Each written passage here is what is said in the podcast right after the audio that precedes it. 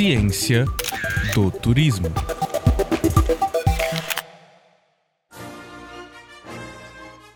Olá, eu sou Lúcia Silveira Santos e hoje te convido a explorar um assunto diferente: o turismo espacial.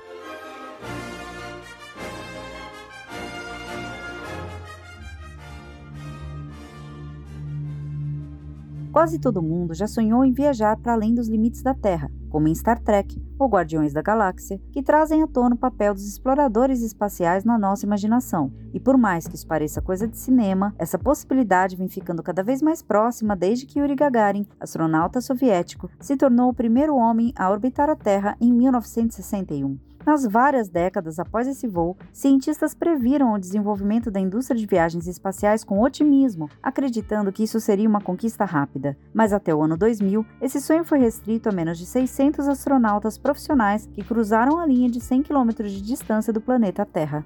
Até que, em 2001, o bilionário americano Dennis Taylor pagou 20 milhões de dólares para passar uma semana na Estação Espacial Internacional, se tornando a primeira pessoa a gastar seu próprio dinheiro para ir ao espaço e sendo considerado o primeiro astroturista do mundo. Desde então, avanços significativos na tecnologia espacial permitiram que empresas privadas começassem a oferecer viagens ao espaço para turistas comuns como você e eu, em espaçonaves equipadas para proporcionar uma experiência segura.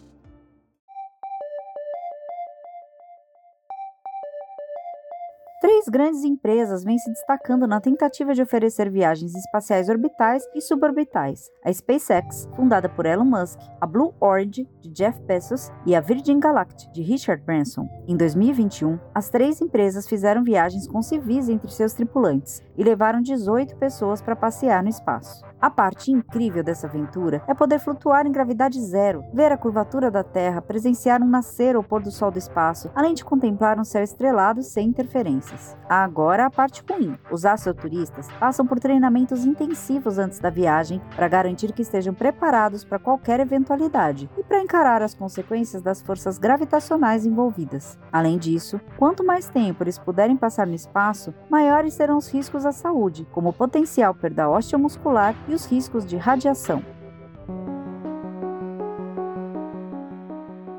Por fim, os preços ainda são elevados. Para se ter uma ideia, uma viagem com a Virgin Galactic pode custar em torno de 250 mil dólares, e mesmo assim, a empresa afirma ter uma lista de espera de 2.500 clientes para seus apenas 90 minutos de experiência no espaço. No entanto, à medida que a competição aumenta e a tecnologia avança, é provável que esses valores diminuam, permitindo que mais pessoas tenham acesso ao turismo espacial. Cientistas do turismo projetam que, quando operações de grande porte começarem, como fazem hoje as companhias aéreas, devem ajudar a baixar os custos. Pode parecer prematuro começar a pensar em uma indústria de astroturismo quando essas experiências só estão disponíveis a preços astronômicos. No entanto, um relatório da OCDE sugere que o faturamento do turismo suborbital pode crescer rapidamente, chegando a 4 bilhões de dólares por ano. Essa é uma indústria emergente que está abrindo portas para um futuro em que o espaço não será mais exclusividade dos astronautas. Então, se você sonha em viajar em direção às estrelas, fique atento às notícias e avanços do setor, pois essa não é mais uma realidade restrita ao cinema.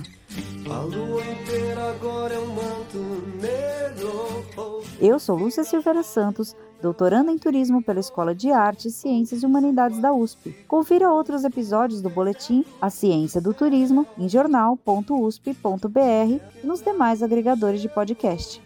O Boletim Ciência do Turismo é uma produção em parceria com o Programa de Pós-Graduação em Turismo da Escola de Artes, Ciências e Humanidades, Rádio USP e Jornal da USP. Sempre estar lá lugar.